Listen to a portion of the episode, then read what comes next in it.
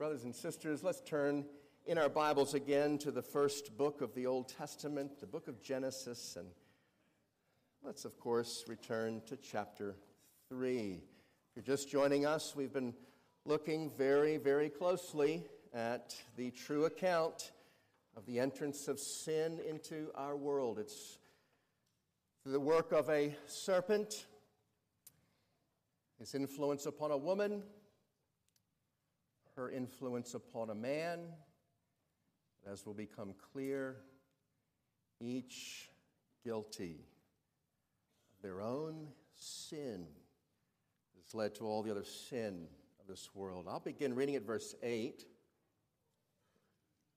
I'll read through verse 13. Genesis chapter 3.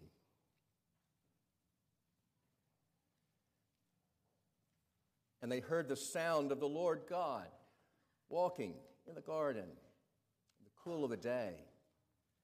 The man and his wife hid themselves from the presence of the Lord God among the trees of the garden. The Lord God called to the man and said to him, Where are you? He said, I heard the sound of you in the garden, and I was afraid because I was naked, and I hid myself. He said, Who told you that you were naked? Have you eaten of the tree of which I commanded you not to eat? The man said, The woman whom you gave to be with me, she gave me fruit of the tree, and I ate. And the Lord God said to the woman, What is this that you have done? The woman said, The serpent deceived me and I ate. Is the word of God. Amen. Amen. Seek the Lord's blessing on his preaching, on the preaching of his word. Let's pray. Our Father, for all the dreadfulness of what is recorded for us in this portion of your word, we pray that it might be for us a means of grace, drawing us to true confession of our sin, such that we might receive from you what you offer to us in Christ Jesus. We've already celebrated this morning, both in word and sacrament, cleansing of all our sins. So bless your word to our hearing. We ask it in Jesus' name. Amen. So the time has come for Adam and Eve to give an accounting to God for what they've done. He's come seeking them, and they've briefly resorted to hiding from them, but now it's time for them to confess their sins, to plead for forgiveness, in fact, from the one that they've wronged. It's time for them to cast themselves, and for that matter, all their future and all their posterity before the Lord, seeking His mercy. That's what time it is in our story. You know, the time for that comes and goes, and it doesn't happen. Why not? Well, brothers and sisters, I just might as well tell you at the outset of our reflections together this morning. It doesn't happen because there's not a shred of evidence in our account that these brand new sinners are also repentant sinners. Now, there's a confession of sin of sorts in our text. We're going to be looking at it, but it's the confession of those who've been caught in their sin, and they have no choice but to confess, and they're setting out to make the best of a bad situation, as we say. We have a study before us of what I've called confessions of the impenitent. And it's something the world is full of. You're well aware. Those who have a tendency to use their confession, so called, more to excuse themselves than to accuse themselves of wrongdoing. And so uh, we're going to be pretty hard on our first parents this morning. We're actually, in doing so, going to be pretty hard on ourselves as well, because we're going to see the tendency of our own hearts in what they say and do. Uh, the good is that we'll learn along the way there is a kind of confession the Lord delights in and grants full forgiveness to.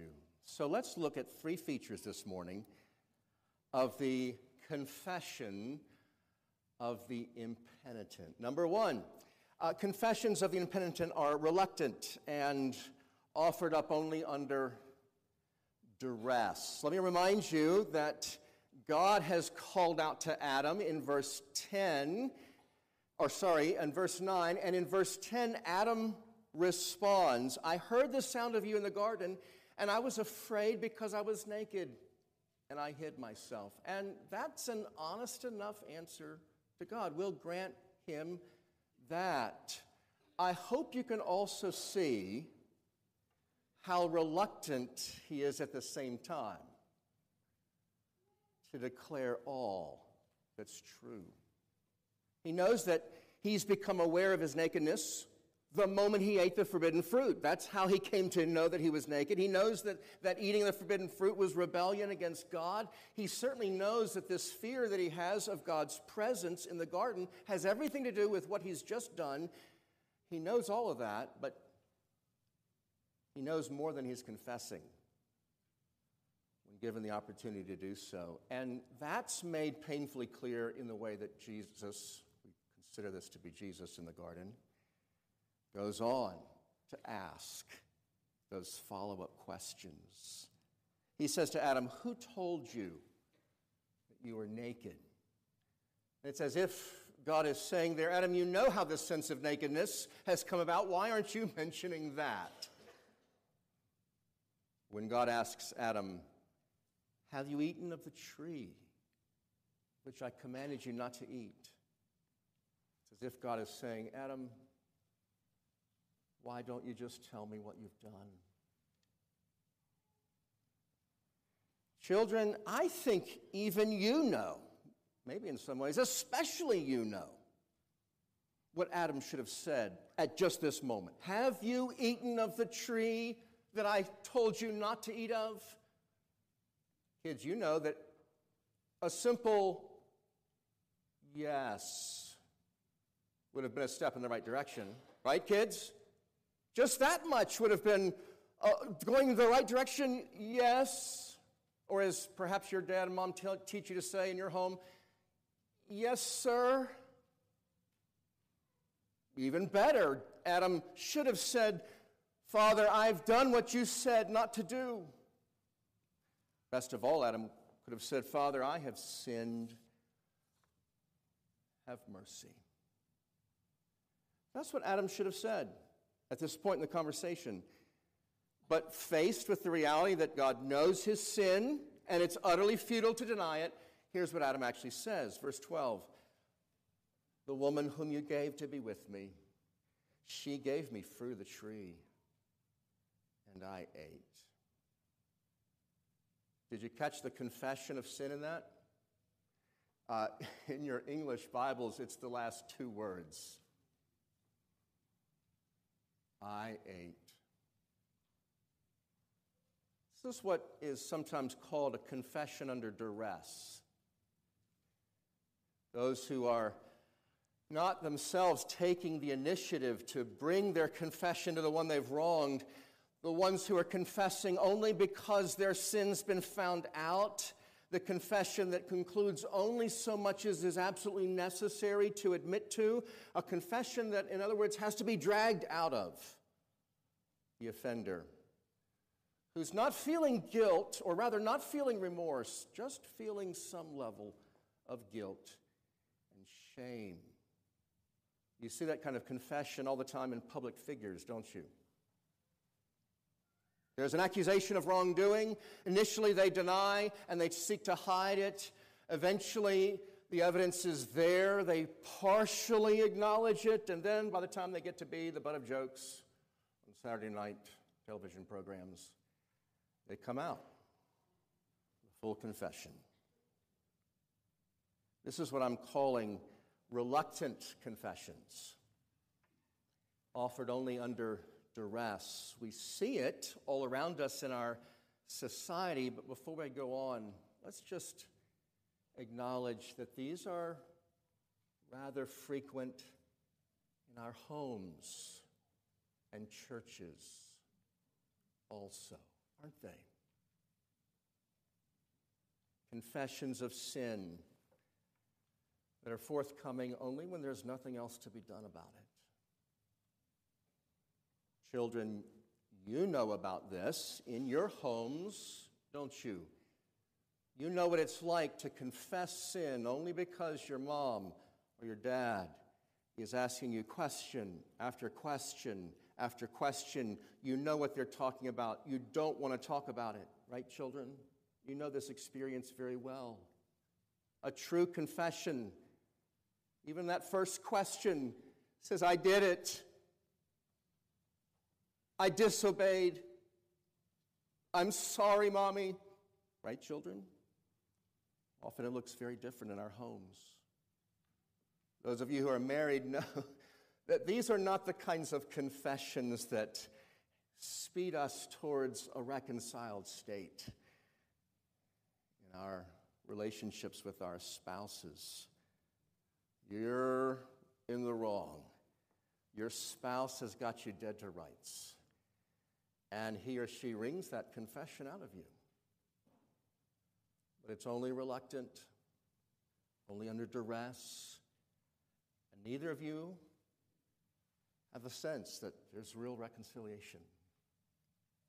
Pastors and elders know there's a difference between someone saying, Yes, I did, and someone saying, I'm truly sorry for what I did. So, brothers and sisters, we're seeing in Adam and Eve something written in vivid color in Genesis 3, something we know very well, don't we?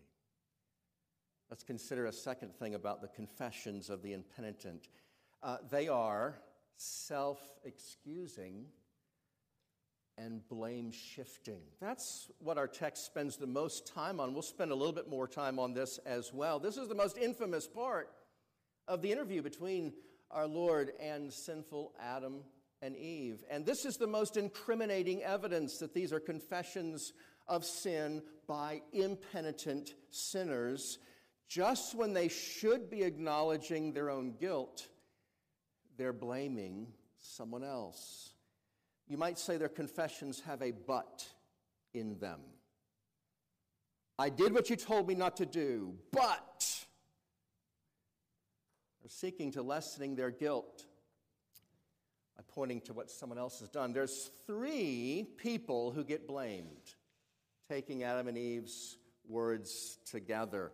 The first is what Adam does in verse 12. He's the first of countless sinners who, after him, blame other people in their lives for their sins. Adam points to Eve and says, The woman that you gave me, she gave me through the tree, and I ate. Painful, isn't it, to hear Adam speak of his wife that way? The woman whom you gave to be with me. Do you think that already before this little interview between God and Adam and Eve, there had already set in some of the resentment and bitterness in Adam's heart towards his wife as a result of what had happened? You can well imagine that their relationship would have pretty quickly gone from sweet to sour. This probably wasn't the first time that Adam thought this way about Eve and thought of her role in his sin.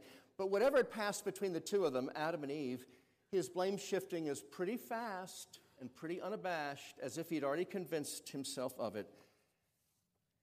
This wouldn't have happened without her. Now, in terms of the actual words Adam speaks, it's all true. You can look at it again. What he says is true in verse 12. Eve actually did play the role that he says that she did. She had not been his helper. in that moment. She'd become a stumbling block to him. So, why are we being so hard on Adam? Just here. Well, folks, you know, in light of all that the rest of the scripture does, in identifying Adam as 100% responsible for his sin of eating the forbidden fruit, we know what he's doing. Yes, his wife was a bad example to him. Yes, his wife was a bad influence on him, but nothing that she did was the cause of his sinful deed. This is the stubborn teaching, the stubborn truth taught in the Bible. No one has the power to make you choose to disobey God. You have a will that does exactly what you want to do. And when you do what is wrong, it's because your heart in evil chose, desired what was wrong. James puts it this way each person is tempted when he is lured, enticed by his own desire. Adam could have, as he was presented with the fruit from his wife, he could have said to Eve, like God said to Eve, What is this you have done? No, I'll never do this. God has forbidden this. But his desire, born in his heart, was to do what was wrong. So everything Adam says about Eve is true, but it's also irrelevant. And you know, this excuse by Adam has borne a whole ideology, we could say, of blame shifting in the world we live in. Uh, we all recognize the truth people in our lives have a powerful influence on us, often for ill. That truth can be put, just like Adam put it to work, in service of a lie. Because of this, we're not fully responsible for our sin. I'm a defense attorney of a criminal convicted or found uh, in the act of his crime, and I know there's no disputing before the jury the facts of the case, well, I'm going to set myself to uh, persuading those men and women in the jury. There were circumstances that you ought to take into consideration, influences, societal pressures, all the rest. I'll seek to persuade that jury that he's not as responsible for this act as it might otherwise look because there were other evil people in his life. Professional counseling more and more adopts this whole ideology of blame shifting. I hear again and again from those who have sought professional counseling in various ways that part of that therapy is to lead you on a, a little journey of discovery. Go back in your life to recognize that so and so did something really despicable so and so did something really despicable. And all will presume, for the sake of discussion, truth about what other people have done, all leading to a lessening of a sense of personal responsibility for our own sin. At its worst, this culture of blame shifting that we see everywhere can actually turn it upside down so that the criminal becomes the victim. Do you hear the faintest beginnings of that in what Adam says? The woman, she gave me to eat. See, God, what was done to me? Brothers and sisters, listen for this tendency in yourself to blame the people around you for your own sins. Listen for the but in your confession. I'm sorry but I got so mad when you said such and such. ah, true enough. True enough. What he said, what she said, what he did, what she did at its place in your sin. But no one got behind the steering wheel of your heart and drove you to do what you did. Adam is the first of countless sinners to blame people in their lives for their own sin. The second person that's blamed what Adam and Eve say together, it's by Eve, and of course, it's the devil.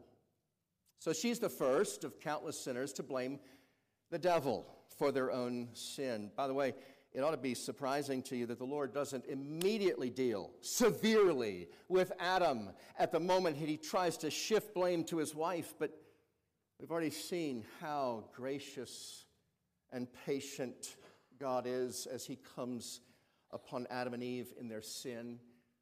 He's saddened, no doubt, by what Adam has said. But there's grace not only in what he says, there's also grace in what he doesn't say at this moment. So he turns in verse 13 to Eve. And his question's recorded for us in verse 13 is What is this that you have done? It's not a question for information, as we've already seen. It's an invitation to Eve to confess sin. Well, in this case, Eve follows Adam's example. And she too points to someone else to blame for her sin. She says famously, The serpent deceived me, and I ate. Now, folks, I could say everything I just said about Adam's excuse, now about Eve's excuse. She speaks what's true, it's also what's irrelevant. She is responsible for what she did, no matter how much Satan was an influence on her life. But doesn't Eve's blame shifting have at least a little bit more plausibility to us? After all, as she confesses, she was deceived by the devil. Aren't we absolved of our guilt for our actions when we're acting on false pretenses if we do something as those who are thinking something that's not true? Can't we at least then say, devil made me do it? Just a couple reminders for you to see why that's not the case. What I said about other human beings no other human being is able to make you choose what is evil, can also be said of the devil. Some of us have been having some foyer discussion in this series recently about Satan's ability to communicate with us. He's a spirit being, we are body, soul beings. He doesn't appear in our lives any longer in the form of a serpent. So, in order for him to tempt us, must not he be able to communicate his spirit with our spirit directly? Well, I'm saying yes in those ongoing discussions. He has the ability that any spirit being does to communicate with our spirits apart from some physical manifestation. But don't let that, if I'm maybe persuade you of that. But you exaggerate his power and his influence as he communicates directly to our hearts. Everything I said a moment ago about people is true of Satan. As real as he is, as powerful as his influence, he doesn't have the ability to take control of your heart, to commandeer your will to make you do what he tempts you to do. Folks, that's why he relies so much on deception. If he could just take control of your will, he wouldn't need to deceive you. In fact, he needs to deceive because he doesn't have the ability to take control of your heart. What that means is that when we're deceived by the devil, we're responsible 100% for believing his lie. So God had revealed to Adam and Eve the truth about what eating the forbidden fruit would bring. Under Satan's influence, Eve turns from that truth and believes his lie. That deception of Eve is rooted in her decision about who she will believe. Do you see that? What that means is that we're responsible for believing the lies of Satan. God has told us what is true. Satan has sought to contradict what is true.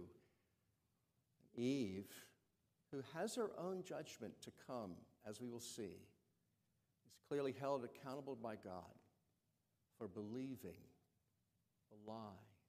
Can I just point out here that's why it's so vitally important for us to make the Word of God our study and our meditation, to continually be uh, training our minds in the knowledge of the truth because we're responsible to listen to God and not to listen to the lies of the devil. Eve's receiving her own judgment because she believes the serpent. I see in Eve's excuse another trend, and it's in the church, not just in the world to absolve sinners of responsibility for their sin if they didn't know better, if they were never told, if they were misinformed. Think about it, you've probably heard these kinds of things, as I have over the years. True, sad, but true statements like, I never had a good role model in a father or a mother. I wish someone had just set me down and told me about X or Y or Z, but no one ever did. My church growing up failed me, they let me down, didn't teach me some of the most important things of the Christian life. These are unbearably sad testimonies. They're so often true statements. Brothers and sisters, they're worthy of lament. But let's be careful. None of them are worthy excuses for our own sins and failures.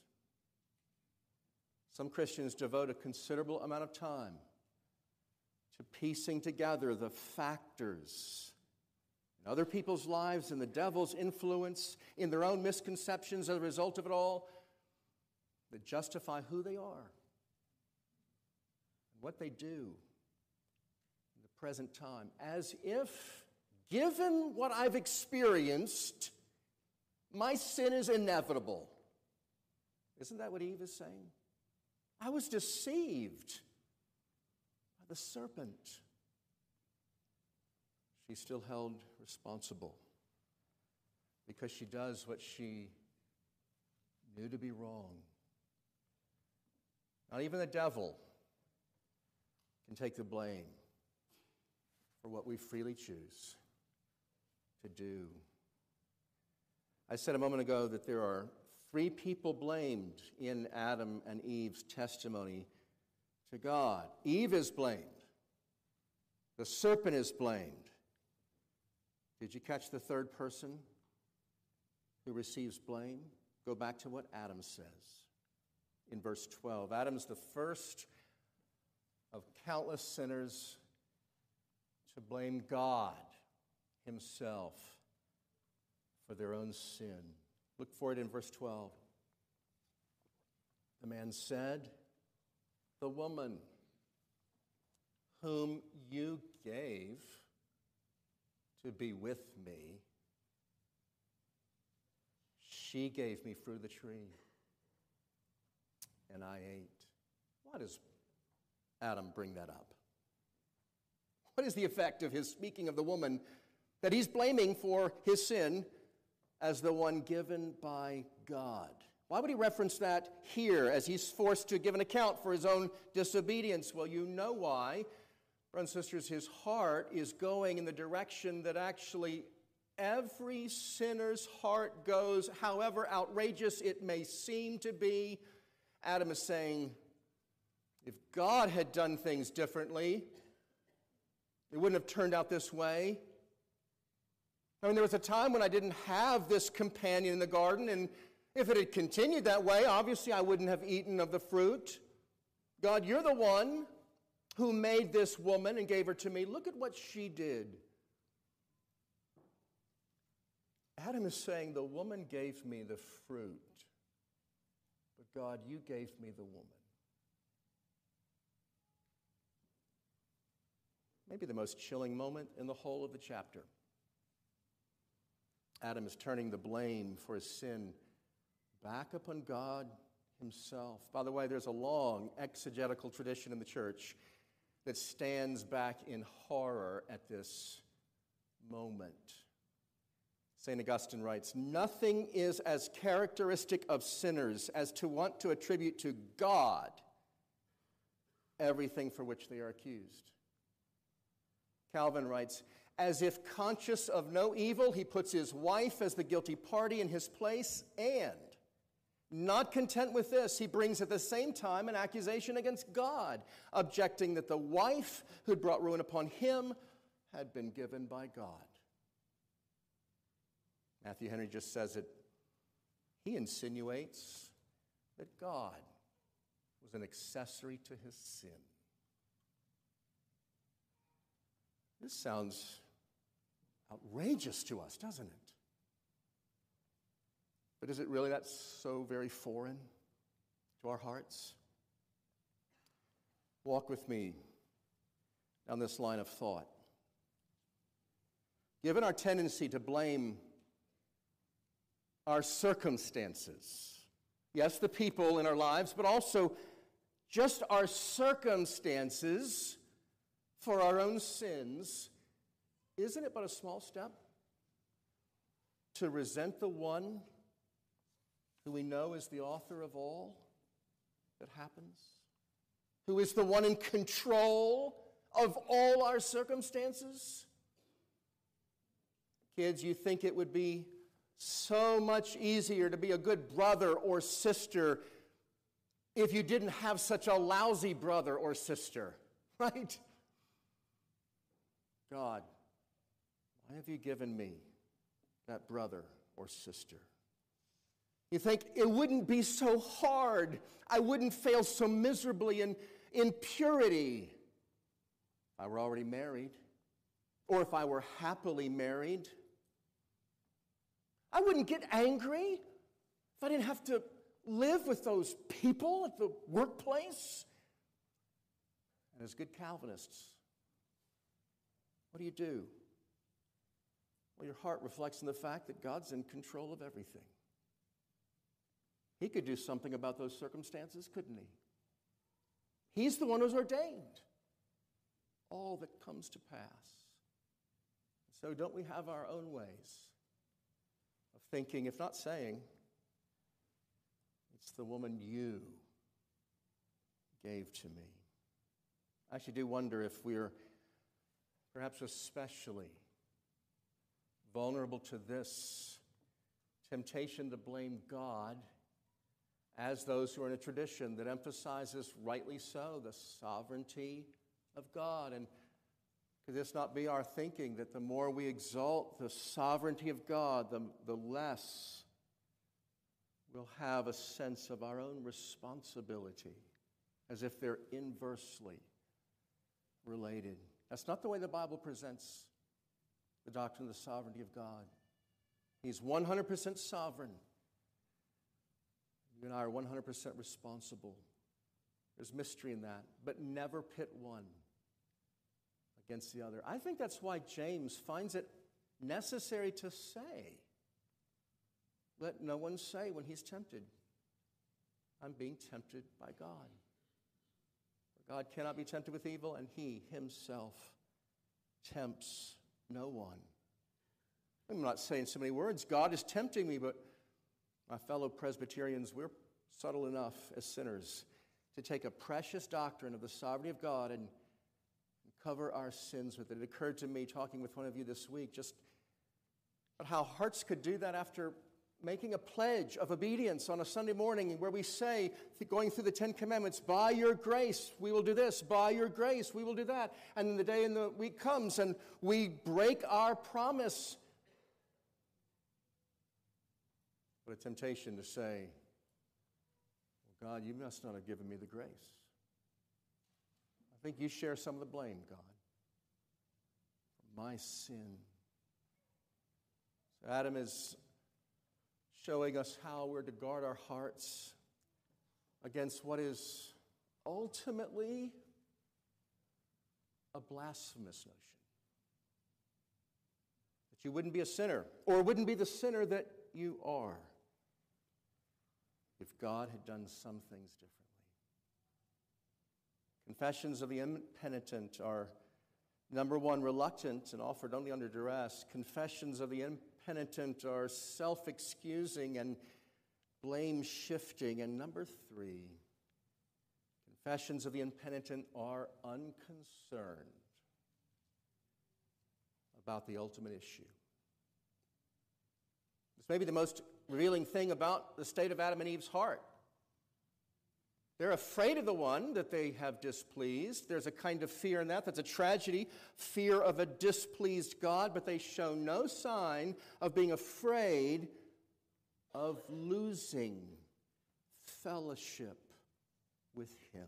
That's the ultimate issue. And they seem unconcerned. Can I just, by way of contrast, hopefully not stealing too much of Brother Gibson's preaching the next few weeks. You remember that moment in King David's true prayer of repentance, Psalm 51? He says to his father that he's displeased. He says, Cast me not away from your presence, and take not your Holy Spirit from me. David is praying against the very thing that's going to happen to Adam and Eve. They're going to be cast out of God's presence there in the garden. But Adam and Eve have no concern about this.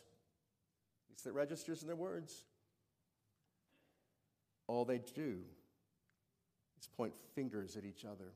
It did occur to me with sudden sinking feeling at some point looking at this passage. The lack of anything hopeful in Genesis 3 about where Adam and Eve's hearts are in response to their own sin raises the question did they ever truly repent?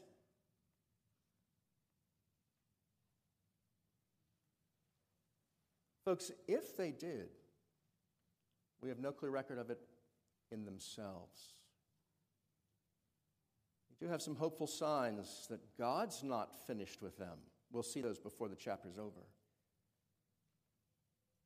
But we never see in Adam and Eve fruit of full, unmistakable, genuine repentance. And we're finding them here in the immediate aftermath of their sin, utterly impenitent. And you know why. It's because they're dead. That's what God said would happen to them if they ate of the forbidden fruit. That day they would die. Before their death, long before their death became a physical reality, it was immediately a spiritual reality. And we're seeing that in them. This death entails a loss of life giving fellowship with God. And get this, it entails a loss of any desire for that fellowship with God. They're, as the apostle would say much later, dead in their trespasses and sins. They're incapable of being concerned about the loss of God's presence. They're only capable, like all dead men around us, worrying about the various consequences, temporal, immediate, of their sin. We're seeing Adam and Eve, the full fruit of their fall. They're lost. They stand before the Lord in need of saving grace, the kind that not only pardons their sin, but actually first gives them a desire truly to seek pardon. So, the great lesson of this portion of our text is that so called confessions of the impenitent, they're the only kind there are. apart from God's saving work. What Adam and Eve are doing in this text is what everyone does by nature. They stand as symbols, as types of what every sinner is like when they're dead in their sin. I just had a, a moment of curiosity in my study. I, on a whim, I did a Bible search of the expression, I have sinned. What kind of people say that in the Bible? I found the majority of people that said that in the Bible are confessors who are impenitent. Pharaoh, king of Egypt, says, I have sinned. Balaam, false prophet for hire of King Moab, says, I have sinned. Achan, the man who's stoned to death in the days of Joshua, says, I have sinned. King Saul says, I have sinned. Judas Iscariot says, I have sinned. None of them genuine remorse. Friends, no wonder Adam and Eve's confession of sin falls so sh- far short. It's because true confession and the repentance that drives true confession, it's a gift of God. So that if a confession like Adam's is the only kind that can be found in your life, then you need to be saved. Just like Adam needed to be saved. You need this gift of a contrite heart, this gift of a awakened desire to have restored what sin has cost you the fellowship of God. And God begins his work of salvation by giving sinners that desire. So, what would that true confession look like? Of a true penitent, what would it look like? The kind that Scripture says will, God will always respond to with full forgiveness. Well, that's what I want to leave you with. And in a certain sense, we've been talking about it all morning. Because it is at, the, at every point the opposite what we see in our first parents. True confessors are sincere and wholehearted in naming their sin to the Lord. They're sad to do it, but they're not reluctant to do it. There's a certain eagerness to accuse themselves, certain earnestness to be the one coming to Him saying, Father, I have sinned. True confessors accept full responsibility for their sin. They don't seek to blame anyone else. They confess their sin, you might say, like they're the only sinner on the planet. As if there was no Satan, no husband, no wife, no corrupting society. And true confessors seek God's face in their confession of sin with this all consuming ambition be reconciled to Him.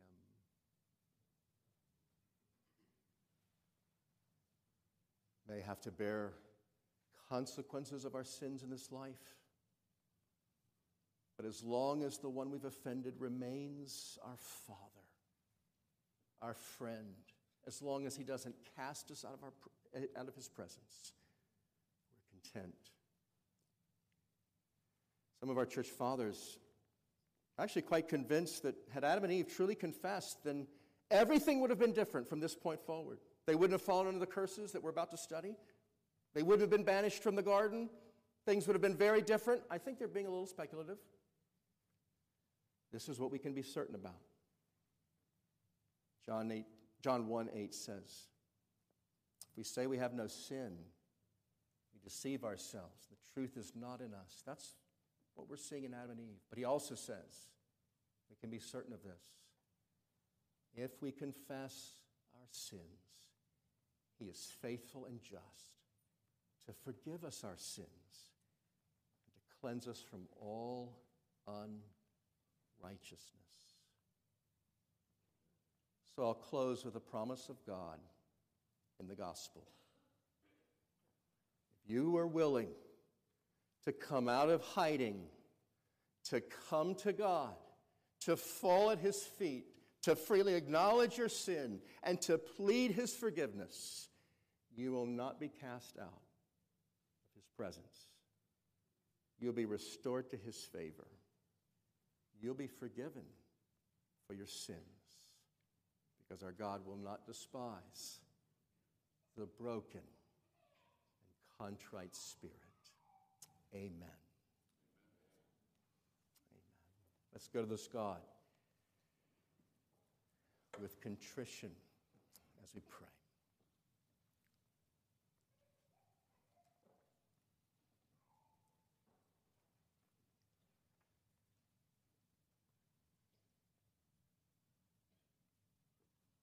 Our Father, before we confess our sins,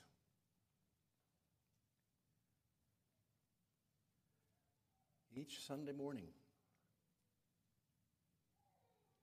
Perhaps we should first confess our confessions to themselves be so often sinful.